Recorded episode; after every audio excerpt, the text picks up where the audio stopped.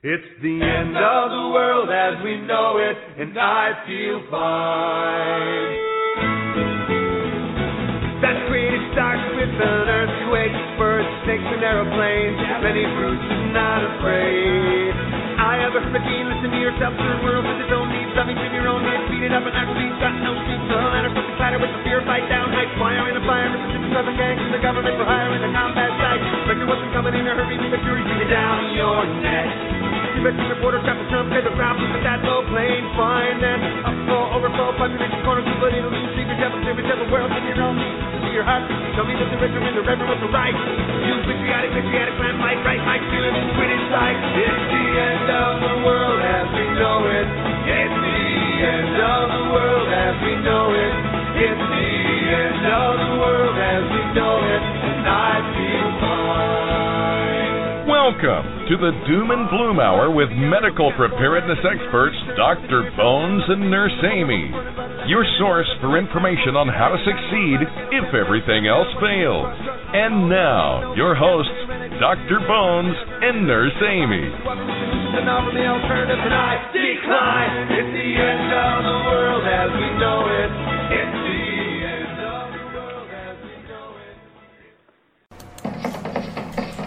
In the dark heart of the city, a mysterious figure known as Dr. Bones. And who is that mysterious figure? Why, it's Joe Alton, MD, just an old country doctor here in the dark heart of the city. And by country, you mean the great old USA. That's right. This is the hour of doom. and Bloom. That's right, friends and neighbors. Welcome to the Doom and Bloom Survival Medicine Hour, an energetic era of electricity in an egregious world. Mm-hmm. I'm Joe Alton, MD, also known as Dr. Bones of doomandbloom.net, where you'll find over a thousand posts, videos, and podcasts on medical preparedness for any disaster. And I am Nurse Amy, but my real name is Amy Alton. I am an Uh-huh. advanced registered nurse practitioner and a certified nurse midwife. And together we are the Gang of Two, the Spectacular Spouses, the Masters of Disaster. and we're here to help you keep it together, even if everything else falls apart. Friends and neighbors, have you been injured in an accident? With an aggravating aardvark? Well, our attorney says, don't call me, call Dr. Bones and Nurse Amy. And listen to this. All information given and opinions voiced on Dr. Bones and Nurse Amy's Survival Medicine Hour are for entertainment purposes only and do not represent medical advice for anything other than post apocalyptic settings. No contract nor provider patient relationship exists, nor is implied between the hosts and listeners. Dr. Bones and Nurse Amy strongly urge their audience to seek modern and standard medical care whenever and wherever it is available. Ah, but when modern medicines get up and go as got up and went, you might end up being the highest medical asset left to your family in times of trouble. When it's least expected, you might be elected to act when the rescue helicopter is not on the horizon. You know what? Let me tell you this, folks. Yes, dear. You got to show the world that you got more sense than the good Lord gave a frog. Or you know what will happen? A frog, yes. You'll croak. You'll croak. For sure. That was unexpected and very funny, hon. That's right. Well, That's cute. I want people out there to get some training, learn something. And while you're at it, how about some supplies and a quality medical kit to go along with all that? I can't think of a better place to get it the Nurse Amy's entire line of often imitated, never equaled medical kits at store.doomandbloom.net. They'll help you deal with medical issues you'll face in any disaster. They'll make your home, your workplace, your school, your church safer. And they're designed by an honest to gosh medical doctor and an advanced registered nurse practitioner. I want you to compare our kits for contents, quality, and cost. Take a look, good look at the store and at the individual kits, and you will see that our kits are what you should have in your medical storage. But don't take our word for it. Check out our testimonial page at store.doomandbloom.net. See what folks just like you have to say about our medical kits and service. And on top of all that, our kits are approved for your health or savings account, your flexible savings account, HSA, FSA. Just look at our section in the store on that. Hey, we learn as much from you as you do from us. A sad state state of affairs for for us and for you. Uh, but don't be afraid to say hi, guy. Connect with the geezer and the goddess. It's easy, and here's Nurse Amy to tell you how. Absolutely. You can email us at any time at drbonespodcast at AOL.com. Find us on Facebook at our group. Survival Medicine, DR Bones, and Nurse Amy. Also, of course, the Facebook page Doom and Bloom. That one makes sense. True that, yes. Doom and Bloom. Don't forget our Twitter at Prepper Show and our YouTube channel at DR Bones Nurse Amy. I have two uh, asthma videos Ah. up, and number three maybe today. All right, please. that Maybe would be awesome. today. That would be great. We have a third one, and that's on natural remedies for asthma. So Yep. I hope that we can get that one up soon for you guys to take a look at. Oh, and hey, did I mention that you can find some of our articles in great magazines like Backwoods Home, American Survival Guide, Survivor's Edge, gosh, all sorts of great places. And here's one last shameless plug, last one I promise, for Alton's Antibiotics and Infectious Disease, our new book, The Layman's Guide to Available Antibacterials in Austere Settings, a detailed look into the fish and bird antibiotics and the infections that they are helpful to cure or prevent. It's about 300 pages. We wrote it to concentrate on antibiotics that is, are available to the average person and the diseases that those antibiotics cure. Go into way more depth on that topic than any other book that you'll find out there, even our survival medicine handbook, although we do talk about it in there. And I can confidently say that this book, Alton's Antibiotics and Infectious Disease, is a pretty darn unique book. You're not going to find medical school professors talking about this stuff. I'll admit it's controversial in conventional medical cir- circles, but you need to know this stuff if you are believing that times of trouble may be upon us in the future. And It- let, let me just mention, as far as getting in touch with us in any way or finding any of those social media links or the YouTube at the top of doomandbloom.net, I have icons that will take you to all of those places with just the click of a button. So once you go on doomandbloom.net, just look at the top. You want to go to the YouTube channel, there's a YouTube icon. You want to go to the survival group, you can go to the survival group, you can go to the, the Facebook page, Doom and Bloom. You can go to our blog talk where you find the podcast and the history of our hundreds of podcasts. Right, our latest book, you have do you have information Yep. on there? Yeah. Yep. There's so Sure. there's things to click on very easily to get you from place to place. Absolutely right. And in our So you don't have to remember any of this. Just doomandbloom.net helpful. That's right. And Alton's Antibiotics and Infectious Disease is a book that you're going to find on Amazon. You'll find it on our website. If you want mm-hmm. an autographed copy, go to our website and you can find it. It'll tell you all about how bacteria cause disease, talk about the very many different disease causing organisms. How do you tell bacterial versus viral? Uh, epidemic disease, pandemic diseases, how antibiotics work, all the different antibiotic families, and how to use these drugs carefully, even in fish and bird form. We talk about the dosing, the side effects, allergies, all sorts of stuff, including expiration dates and uh, establishing sick rooms, dealing with wound care, wound infections, all sorts of stuff. If you want to be prepared for disasters, you won't regret having Alton's Antibiotics and Infectious Disease, the layman's guide to available antibacterials in austere settings in your survival library. Remember, our books are meant for situations where there is not a functioning modern medical system. If there is, get to a certified medical professional ASAP. Well, this week, Winter Storm Gia is coming to town. They've been naming uh, these storms for a number of years now, and it's going to spread a swath of snow and ice from parts of the Rockies, the plains, the Midwest, all the way to the Mid Atlantic this weekend. Hopefully, not causing more than a few travel delays, but and yeah, I know winter storms occur every year in the United States, but if you don't take them seriously, they can cause fatalities among the unprepared. And that's exactly, sadly, just what they do. 70% of deaths in blizzard conditions occur due to traffic accidents, 25% of them occur from, well, hypothermia, from freezing to death, sometimes cause, ex- called exposure. Uh, if you're caught outside or even inside without a heat source, these things can happen. And with Gee, strong winds, trees, and power lines burdened with heavy snowfall might just topple, and that'll cause all sorts of additional hazards. If a blizzard knocks the power out while you're still in your home, which is a great place to be if you're going to be in a blizzard, you're going to want a strategy. You want to have a plan of action. It's preferable to keep everyone in an inside room, preferably without windows. And the heat from several bodies is a good start. It'll make a small space warmer, even if you, especially if you've got some nice warm blankets to go along with it. Now, heat in the home, you can conserve it by shutting the doors of unused rooms, drawing the blinds, the curtains to add a little insulation. You want to stuff towels under the door to prevent loss of warmth from the room that you're using. Some people and some people are live in relatively remote homesteads, and these kinds of strategies are things mm-hmm. that might actually save some lives. If you're Yeah. using some form of alternative heat, however, you got to make certain that there is reasonable ventilation in the house. Otherwise, you might wind up getting overcome by fumes or, or things like that. You should always prepare for mishaps by having a fire extinguisher handy. I don't have to tell you that. That is basic basic stuff.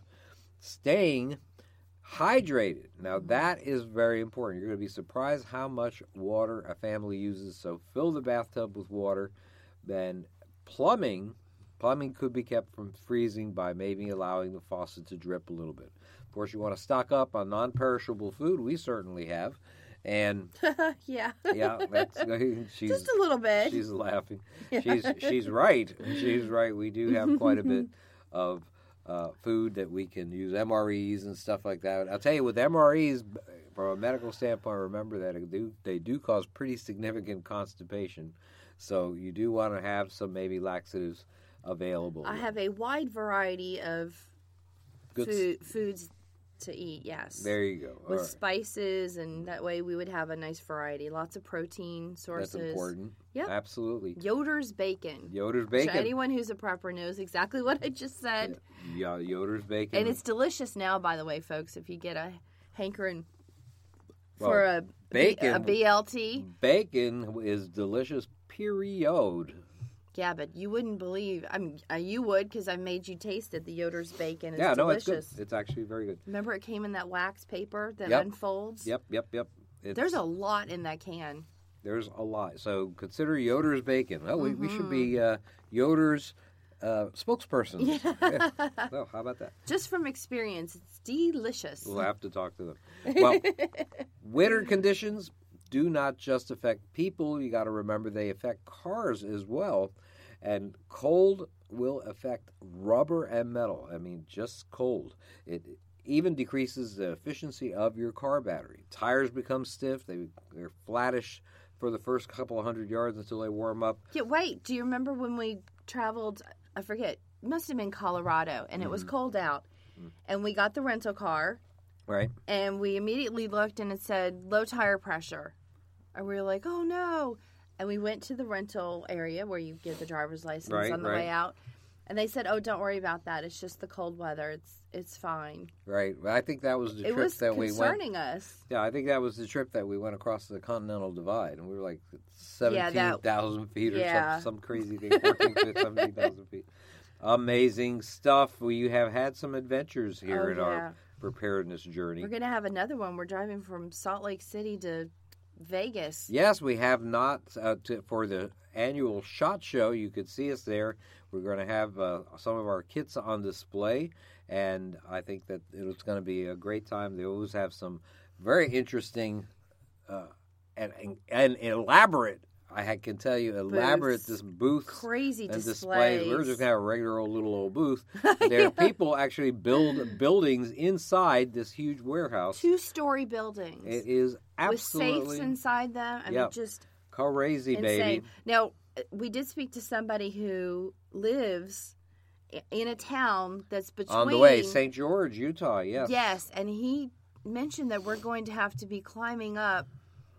Um, About 6,500 feet. That's not so bad. yeah, but in the winter, I'm afraid if it's snowy, Yes. I'm a little nervous. right. Well, we're going to be to very. We're going to be very careful. I and, grew up in Flatland. and uh, we're going to talk a little. And we're interestingly, we're going to talk a little bit about that exact situation. I just want to just say that it's very important to know that motor oil and other lubricants become thicker at cold temperatures.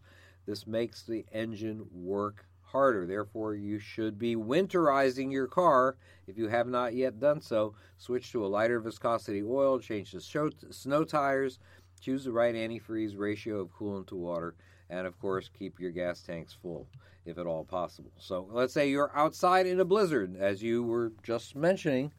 You're not a bear. You can't hibernate through the cold winter, so you're going to have to take measures to avoid getting stranded out in the cold when you have true. make necessary trips. Uh, And let me just mention that if we had to walk from Salt Lake City to Vegas, it's 138 hours, Wow. Okay. Well, but only 36 by bicycle. my gosh.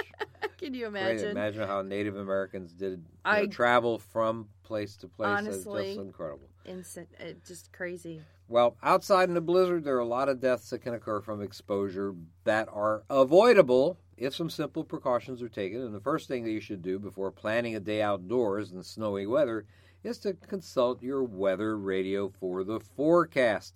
If a storm's on the way, postpone your outing until the weather improves. That's pretty much common sense, guys.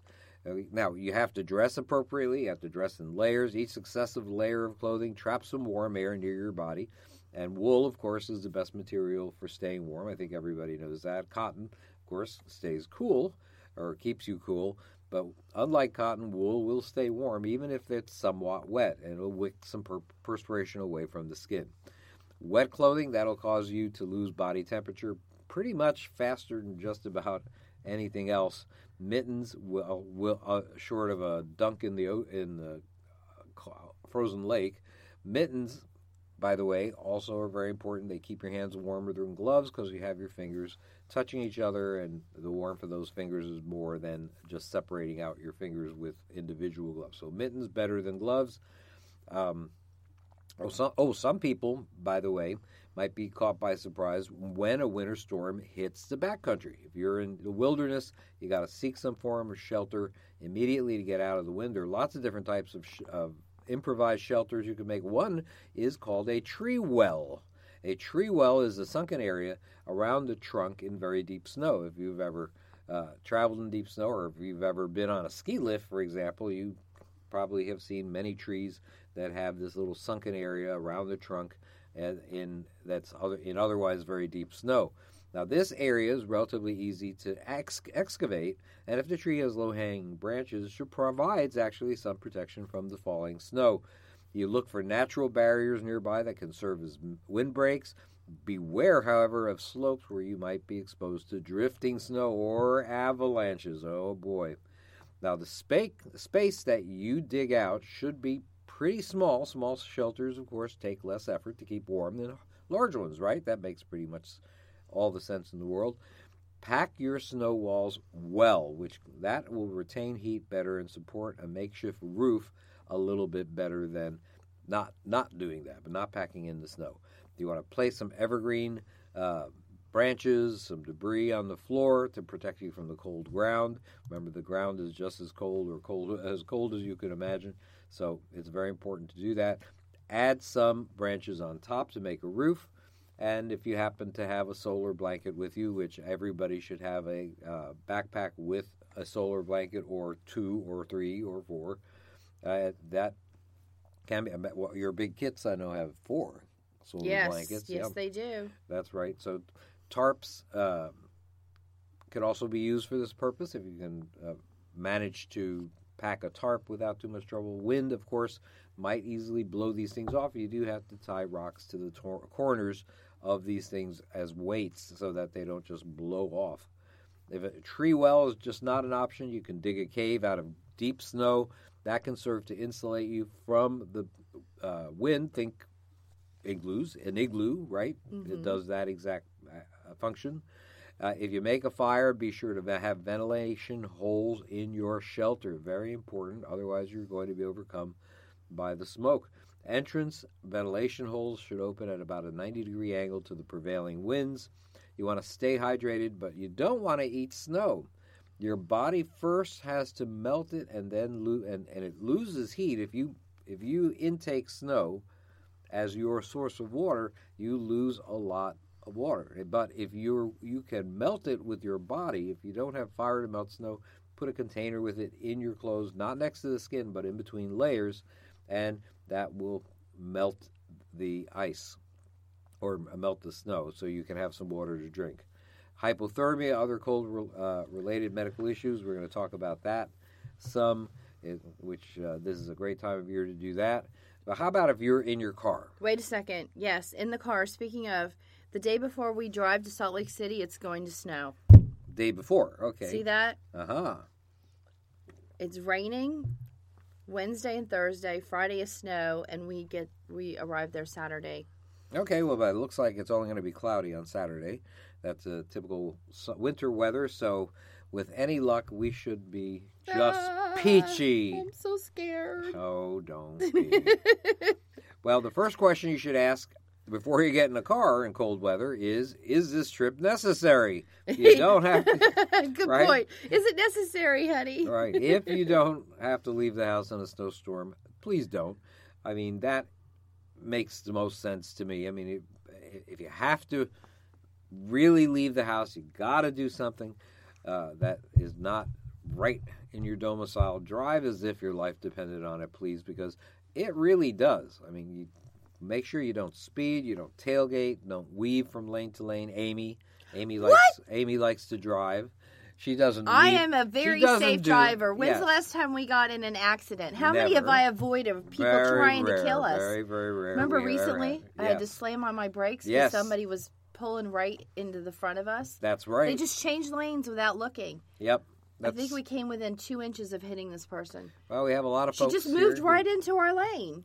Well, in our neck of the woods, we have a lot of folks from other places that don't have maybe the Someone traffic rules just died in the parking lot of the hospital that was run over. Yeah, two days ago. That is absolutely In the parking lot of the of a hospital. of the because the drivers right. are so bad in South Florida. It is pretty bad. But I do have here. good news. We were talking about the weather in Salt Lake City. We're going to be driving through St. George Mm-hmm. on our way to Vegas.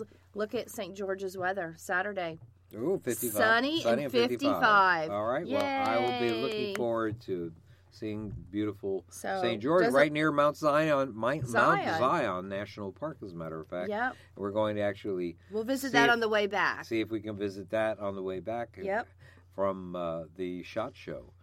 So anyhow, let's see. Exciting. No speeding, tailgating, no weaving from lane to lane. You make your turns slowly and deliberately. And Keep your lights on at all times. Keep your lights on at all times. It Be- makes you more visible during the day. Right. Be careful to avoid quick stops and starts because you're just going to slide Oh no, honey. in some in some places. I'll remember. I remember doing that in a ski resort once and just sort of stopped well before the car in front of me and just sort of slid into him. It took about eight seconds to do that, but and there's actually, nothing you could do about I it. That's the right problem. in the back. Yeah, didn't Once your car damage. gets going on the ice, you might as well be on a on a skating rink. Oh yeah. Uh, now let's say besides your, despite your best efforts, that you're stuck on the road in a blizzard. Now you might have help on the way. That would be awesome. But what if it isn't? What what do you do? I mean, this has cost people their lives not doing the right thing. The first thing to do is to stay calm. Don't leave the car if you don't have to. It's warmer there than outside, and you're protected from the wind. Now, wet snow. Luckily, we have cell phones now. And if, if I was talking about this 40 years ago, then this would be even more complicated than it is now.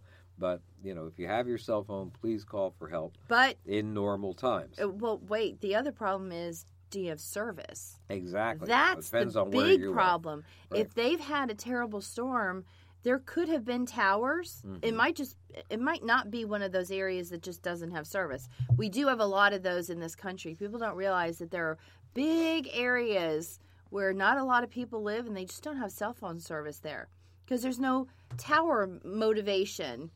Why should they put a tower when no one really lives there? But Right. anyway, even if there are towers, if the electricity goes out, there could be an issue with your cell phone. Oh, yeah. So there's a lot of problems. It, just because you have a cell phone doesn't mean it's going to work or the messages are going to get through. Now, one thing that's sort of dangerous is sort of wet snow.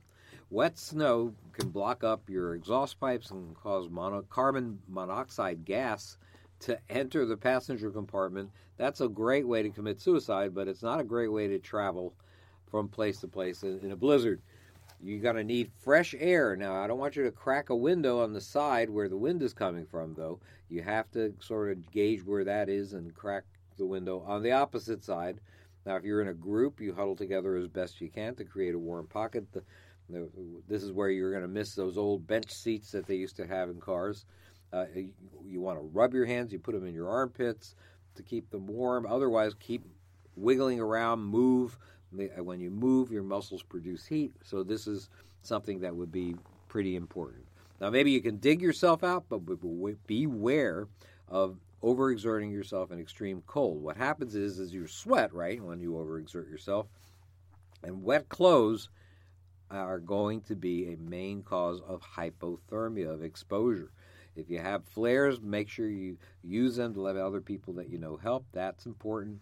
Now, there are a few things that are pretty important that you should keep in your car if you are going to be somebody traveling in cold weather. And hopefully, we'll have uh, a kit that's going to be uh, perfect for this. We're trying to make sure, since we're going to be traveling for hours in in cold weather, hopefully we'll have uh, some of the some of these items with us, or I know we will. Uh, now, these are meant to help keep your keep you safe if the unthinkable happens and you're stranded without hope of rescue. Your your survival car kit for cold weather, for blizzards especially, should contain wool blankets. So you need that because remember, wool can stay warm even if wet. Uh, spare sets of dry clothes, especially socks, hats, and mittens. Uh, hand warmers uh, or other instant heat packs. You'll find them just about anywhere. You activate them by shaking them usually, or or pressing on them, cracking them, so to speak. Shake and break. Uh, they'll last for hours.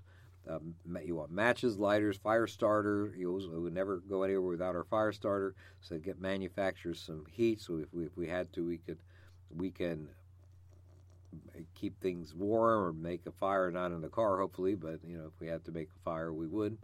Um, flashlights and candles.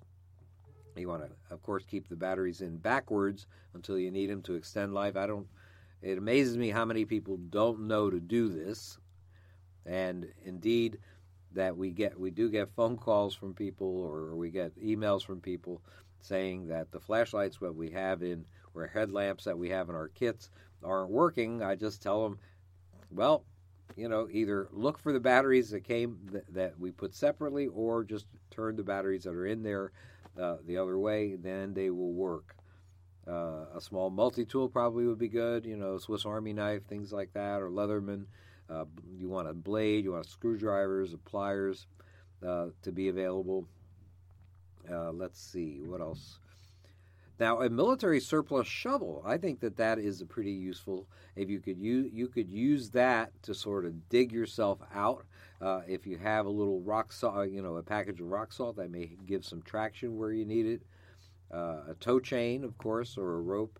That's something that might be helpful to help uh, make if you get another vehicle coming by willing to help, then you might be able to get you out of there. Uh, of course, flares, people need to know that you're in trouble, right? So it, it probably is uh, a good idea to have that. And of course, uh, you always want to have starter cables. I hope everybody has that in their car.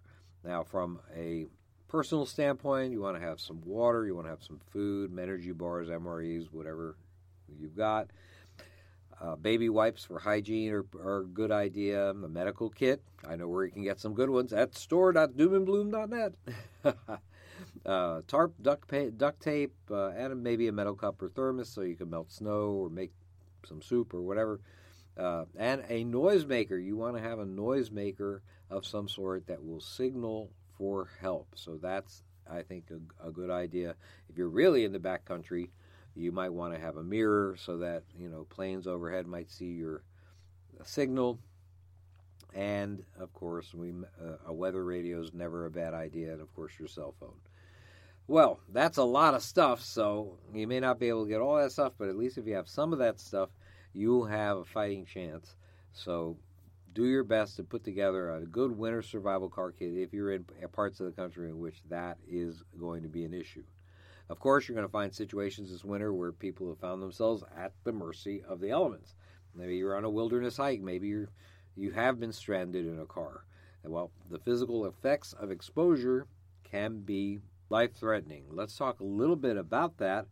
Hypothermia, that's a condition in which a body core temperature drops below the temperature necessary for normal function and metabolism. Now, your body core is usually between 97.5 and 99.5 degrees Fahrenheit, uh, 36 and 37.5 degrees Celsius. Now, cold related illness occurs once the core temperature dips much below that, maybe 95 degrees, much below 95 degrees or 35 degrees Celsius. That's a pretty sh- small range that's normal for you and me, for a human body. It's just uh, actually amazing that we can't deal with extreme heat or extreme cold. I guess we just uh, don't have enough alien genes in us, or we're just in such a wonderful, beautiful planet that we don't need to do that. Well, the problem is that when the body is exposed to cold, well, it kicks into action and tries to produce heat. Muscles shiver, right, to produce heat. Everybody knows that. And this is going to be the first symptom you're going to see as you start having problems. Now, as hypothermia worsens, however, you're going to see other symptoms become apparent as if you don't get warm right away. Aside from shivering, the first noticeable symptoms of hypothermia are going to be related to mental status. Yep, your mental status is going to be affected. You're altered. The uh, victim is going to appear confused. They're going to feel uncoordinated. They're going to feel sort of lethargic. As the condition worsens, speech may become slurred. Patient's going to become apathetic. They're uninterested in helping themselves. You're going to ask them, "Hey, what's going on, man?" And they'll say, "Oh, I'm dying of the cold. I think I'll take a nap now." And indeed, that's exactly what they do. They lose consciousness and their organs will fail, and all of this goes south from there. And these effects occur oftentimes or mostly due to the effect of cooling temperatures on the brain. The slower the brain the the cold the temperature of the body core is, the slower the brain works. So you're going slower. Now, brain function is supposed to cease at about 68 degrees Fahrenheit, but there have been a lot of exceptional cases where children, especially children, but sometimes older people, survive even lower temperatures. Now, an ounce of prevention, worth a pound of cure. And so, to prevent hypothermia, you have to anticipate the climate that you're going to be traveling through. You want to include windy, wet weather into your cal- calculations. You want to condition yourself physically to be ready for the challenge. That I think is really important. If you you can't just be a couch potato for 10 years and then say, okay, I'm going to climb, climb Mount Zion. You have to, or, or the Grand Tetons, you have to be ready physically. Also, you should never travel alone in these kinds of backcountry situations. Travel with a partner if at all possible, and have more than enough food and water for the entire trip. It Might be a good idea to remember this simple acronym COLD, C O L D. This stands for cover, overexertion, layering, and drying. So, cover, overexertion, layering, and drying. C O L D. The C is for cover. Your head has a significant surface area, so prevent heat loss by wearing a hat. Cover your head because you're going to lose a lot of heat from that area. Instead of, if, if it's not covered, instead of using gloves to cover your hands, use mittens, like I said before. Mittens are more helpful. They keep your fingers in contact with each other. You conserve heat. O in cold it stands for overexertion. You want to avoid activities that cause you to sweat a lot. You will lose body heat quickly when wet, sweaty clothing accelerates the process being next to your skin. You always want to rest when necessary, and you want to use those rest periods to self assess yourself for cold related changes. Pay careful attention to the status of other people in your group, especially the elderly and the very young. These people are at very high risk for hypothermia, and also people with some chronic medical illnesses. Uh, diabetics are at risk for it as well. Now, the L in cold stands for layering. You want loose fitting, relatively lightweight clothing in layers. instead of just one raccoon coat or something like that. You want to trap pockets of warm air between these layers, and that's going to do the best job of insulating you against the cold. You want to use tightly woven water repellent material for wind protection. Uh, Gore-Tex comes to mind for me, but wool is pretty good. Silk inner layers also hold body heat better than cotton does. Um, I'm trying to think of what else. There are a lot of new materials as well. Uh, especially, you want to cover your head, your neck, your hands, and your feet. Uh, D in cold stands for dry. You know, as simple as that. Keep as dry as you can. Get out of wet clothing as soon as possible. That's why it's so important to have an extra set of clothing in your pack. It's very easy for snow to get into gloves and boots. Pay careful attention, especially to your hands and feet. One cold weather issue that people don't take into account is the use of alcohol. Well, I think everybody has seen a picture of the gallant St. Bernard dogs with a cask of brandy around their neck. They're going into the Alps to rescue these lost alpine mountaineers, and theoretically that's supposed to be good. Well, the sad thing is that alcohol is probably the worst thing that you could use to get warm eh, because even though it gives you a warm feeling as it's coming down, the truth of the matter is physically it actually works to do the opposite of keeping you warm. It actually causes your blood vessels to expand, and this results in more rapid heat loss from the surface of your body. Alcohol, alcohol recreational drugs, that's also bad because they impair judgment.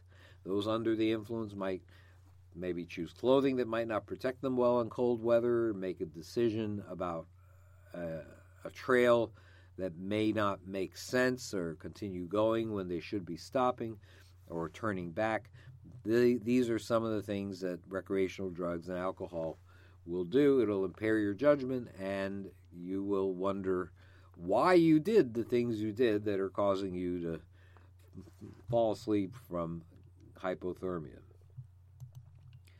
Now, to treat hypothermia, let's say you encounter somebody that is unconscious or confused, lethargic in cold weather, assume that they are hypothermic until proven otherwise. You see somebody in cold weather who's not with it or just out like a light, well, those people are hypothermic until you see that they're not.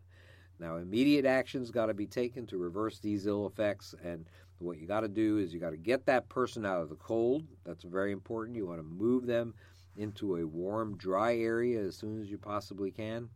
If you're unable to move the person out of the cold, you want to be sure to at least place a barrier between them, the wind, and the cold ground. The cold ground, that's very important to have something between them and the ground because it's going to not that's going to just take the heat away and conduct the heat away from them. Uh, you want to monitor breathing. A person with severe hypothermia probably is going to be unconscious, and you got to make sure that they breathe and check for a pulse because you may have to do CPR on this person. You want to take off any wet clothing they happen to have once you get them out of the cold. If the person is wearing wet clothing, you got to remove it gently, though. Remember, this person's definitely injured. The skin is going to be very, very sensitive. You want to cover them with layers of dry blankets, including the head, but you want to leave the face clear. Remember that mummy wrap that you, mummy uh, bag that you had, the sleeping bag you had in Boy Scouts or Girl Scouts? Well, that's what you're going to want to do. You want to have everybody covered up completely, including the head, but not the face. You want to be able to see what's going on in the face. Um, and you want to make sure they're breathing. You might want to share body heat to warm the person's body, you would have to remove your clothing and lie next to the person. Of course, you're doing this once you're out of the cold, and you make skin to skin contact. Now, that's going to be cold as heck for you, but maybe you're not the warm and fuzzy type, but you are going to save a life.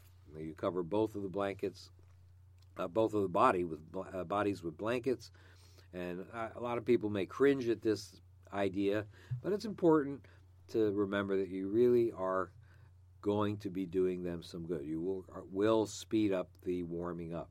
Now, uh, gentle massage or, or rubbing may be helpful, but not in people that have frostbite or other skin damage as a result of being out in the cold. Always avoid being very vigorous with that, nice and gent- gentle if you're going to be doing that. If your victim is awake and alert, they probably aren't, aren't in the late stages of hypothermia, but they may benefit from having some warm oral fluids. But that's if and only if the affected person is alert and able to swallow, because otherwise it may go right down the wrong tube and you're in worse shape than you were than when you begin, began. You want to provide a warm, non alcoholic, non caffeinated beverage to help warm the body. That's important. Uh, coffee would be out then, but how about some nice warm apple cider? That might do a lot of good for that person. Uh, the warm, dry compresses, that might be good. You may use a uh, first aid warm compress. Uh, that is a, a fluid filled bag that warms up when you squeeze it uh, or something that has a hand warmer in it, maybe, but not directly to the skin.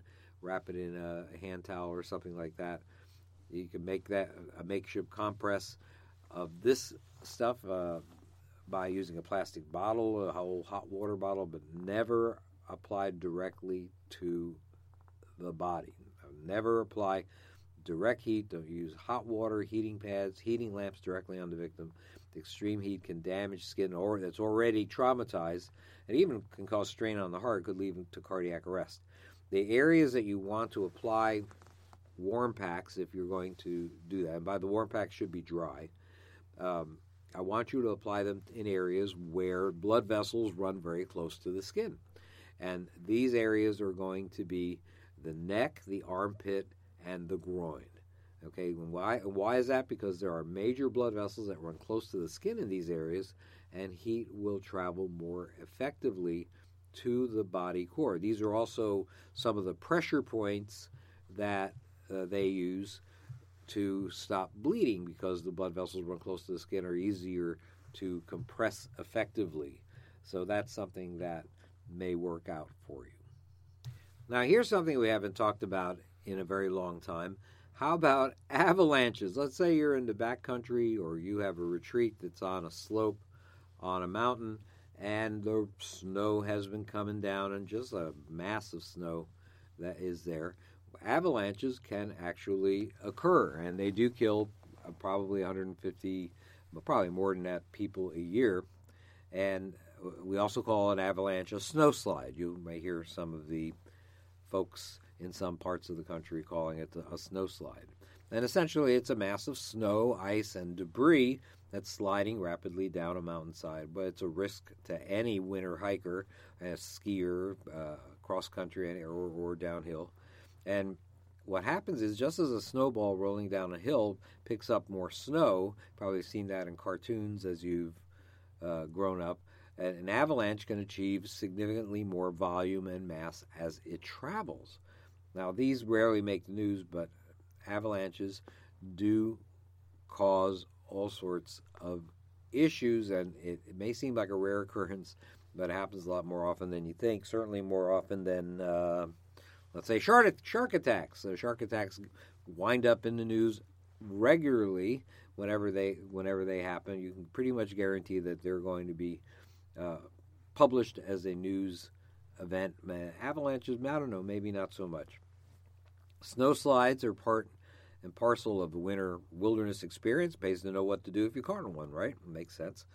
Uh, if you're not prepared to deal with issues associated with your environment, then you have made it your enemy. That is a quote from me, and it's a formidable one. And this is not just good advice for skiers, backcountry hikers, anybody driving on mountain roads in winter could get caught in an avalanche if they're not prepared. Avalanches are often caused by simple gravity, a major snowfall, a, a seismic tremor, human activity. Some people um, in some areas actually uh, ex- put explosives down to trigger an avalanche so that they can avoid it happening in under uncontrolled conditions, sort of like a controlled fire for wildfires. And what you have to really be aware of is that there is incredible speed and force in an avalanche. The it's actually more. It does depend a little bit on whether it's dry powder or wet. Powder snow avalanches are very very fast, They can travel at speeds at a, of 190 miles an hour, that fast, and you are not going to outrun this avalanche. Now, wet slides they travel slower, but with a great deal of force because the snowpack is more dense. So that's the important thing. Now, what kills an avalanche victim? Now, I have uh, an article on the website in which I have a, a photo of the members of the 1912 expedition uh, with Colonel Scott that tried to make it to the South Pole. They actually, in, in a contest, they actually lost that contest. They all froze to death. And you would think that avalanche victims are most likely going to freeze to death if they get caught in the snow. But the truth is, is that they usually die as a result of exposure to trauma and damage caused by that, or they suffocate to death. And that's pretty funny. There, there are people that do freeze to death, but really, this trauma and suffocation, that's the most common issue. Let's see. Trauma, pretty much, you. this is caused by debris like rocks, branches, even entire trees. These are carried along in this ca- cascade of massive amounts of snow, and if you wind up being uh, in the path of one of these trees or rocks and branches, you can get killed by it. It's uh, similar to a tidal wave, and a tidal wave itself may not kill you just from the force of the wave carrying you along and smacking you against the wall of a building or uh, into a car that's also being dragged along with the tidal wave. So, same thing with avalanches. Uh, but suffocation is a big thing too. If you are buried in the snow at the once the avalanche has stopped, well, you are going to probably have a limited amount of oxygen. There's densely packed snow that is like concrete, and a lot of people find themselves just immobilized, unable to dig themselves out of trouble. I remember winding up in some really deep snow when I was skiing once and wound up up to my well above my belly button in in snow. Just sort of thump, put me in put me in that situation. I'll tell you, it was hell to get myself out. I was actually uh, ahead of uh, a number of my people in my party, and so I actually I managed to get myself out just as they came in. I should actually just waited and let them do it because I was exhausted afterwards. Well, anyhow, a lot of people are going to wind up being unable to dig themselves out of trouble, and uh, of course hypothermia. Well, sure enough, it's the cause of death also in an avalanche, but also of, only of a small percentage of avalanche patients, much more likely that they'll perish due to traumatic injury or suffocation before they freeze to death. Now, factors that are going to decide your fate include the density of the snowpack. The thicker the snow, the more likely you're going to suffocate.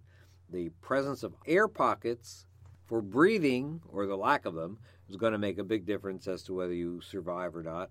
The position of your body in the snow, if you're not upright, you're going to be disoriented, and there's nothing that says that you're going to be upright when the avalanche is done burying you. Of course, the kinds of traumatic injuries you sustain, and of course, the availability of rescue equipment on the scene, and maybe some rescue equipment that you happen to have on you. We'll talk about that in a second. On any wilderness outing, it just makes sense to be prepared. So, you need appropriately warm clothing for the weather. That's a basic concern. And you want to have heat packs, spare dry clothing, a cell phone, these are things that are going to be important if you're attempting a mountain hike in January.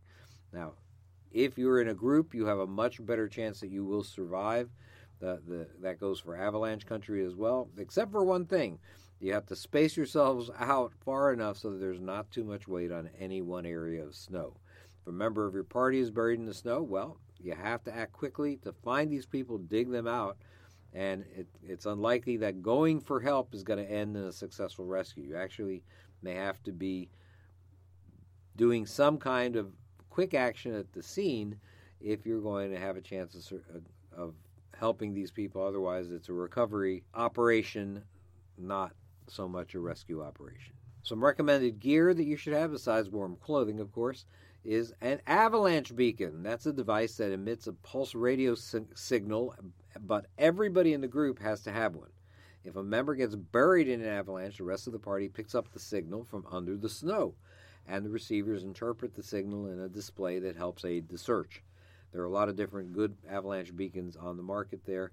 Uh, you want to have an avalanche shovel. You want to have a lightweight, short aluminum shovel that fits inside your backpack to help chop and remove snow and debris on top of a buried hiker. These shovels usually have telescoping shafts. There are shovels that have grips shaped like the letter D that can be used with mittens.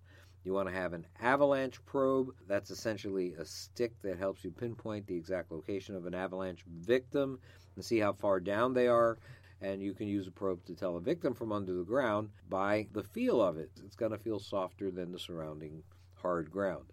A helmet's a good idea. Many fatalities occur due to head trauma from rocks and debris flung around by the snow in an avalanche. That's some, something that's useful.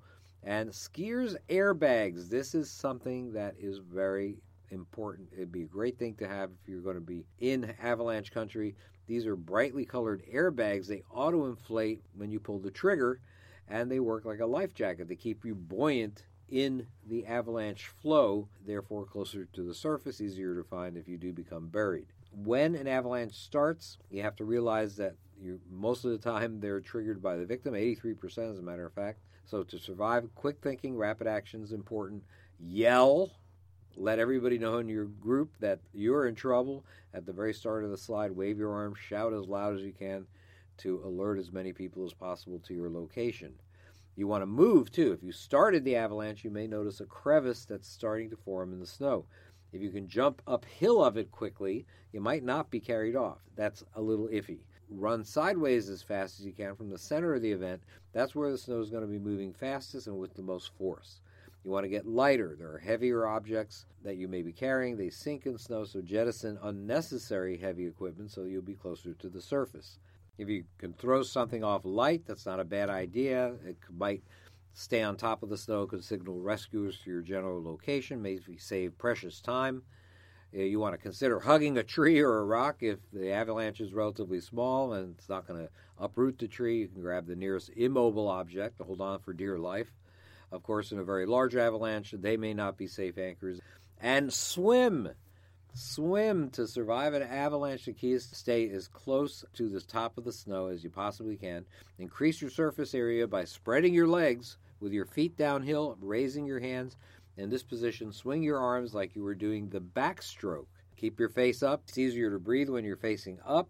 With any luck, this strategy will keep you towards the surface of the snow. What to do if you're buried in the snow? You did your best, but you still got completely buried in the snow. You got maybe about 15 30 minutes on average before you suffocate. Snow's sort of porous, but warm breath melts the snow and then that refreezes as solid ice. This makes breathing difficult. As the snow starts to slow down, the larger the air pocket you have, the longer you're going to survive. Put one arm in front of your face in such a way as to form a space that will give you the most air. If possible, raise the other arm straight up towards the avalanche surface Expand your chest, breathe deeply so you have more room to breathe once the snow is settled. And for goodness sake, stay calm in order to use up less oxygen. If you don't know which way is up, spit. The spit will go towards the ground due to gravity, and it will give you an idea of which way is up. If you can move, work to make a bigger air pocket in the direction of the surface. You only have a second or two to avoid most avalanches. Rapid action, some basic rescue equipment may prevent you from becoming the harsh winter's latest victim. That's all the time we have for this week. Thanks for listening to the Survival Medicine Hour with Joe Alton. For Amy Alton, we'll see you next week. You've been listening to the Doom and Bloom Hour with medical preparedness experts Dr. Bones and Nurse Amy. Check out our website at www.doomandbloom.net for hundreds of informative articles about survival medicine, gardening, natural remedies, medical supplies, and lots of other good stuff. Contact us, send your email to drbonespodcast at AOL.com or use the contact form on the main page of the website. See you next week.